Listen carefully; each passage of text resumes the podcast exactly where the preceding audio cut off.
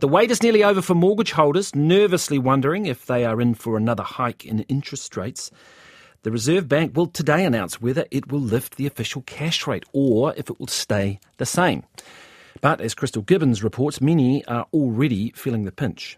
It's been a fraught time for mortgage holders hoping to see an end to rising interest rates. Mortgage advisory company Loan Market Director Bruce Patten says their anxiety is heightened by the fact economists can't agree on whether or not the market has reached its peak. On one side, you've got the ANZ Bank saying there's going to be two more rate rises, and then on the flip side, you've got people, economists from the likes of Infometrics, that say we don't need any more rate rises. So people are in a real state of flux where they don't know when the rate's going to come down.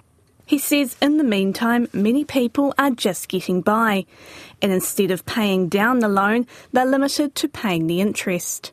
We're seeing a number of clients more um, more than usual asking to switch to interest only.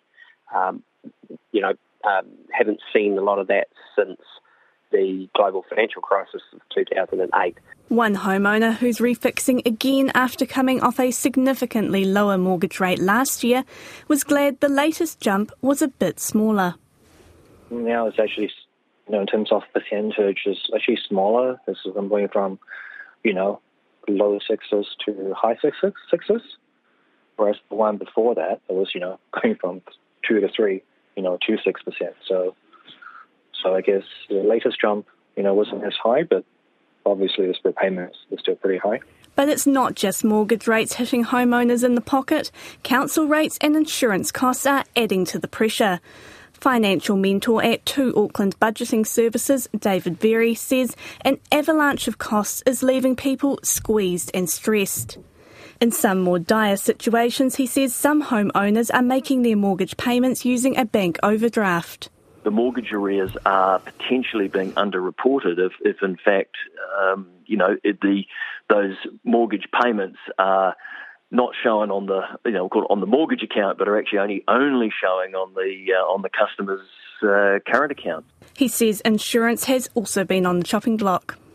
We're seeing a lot of people who are deciding that they're not going to insure um, their car or their contents, or and in fact we see some of our clients with mortgages who who have who have actually stopped paying the premiums on their mortgages now that on the on their houses covered by the mortgages now that's actually a breach of their of their loan agreement because they've got to be fully insured. Bruce Patten says many businesses are reportedly experiencing a downturn which he expects will mean higher unemployment.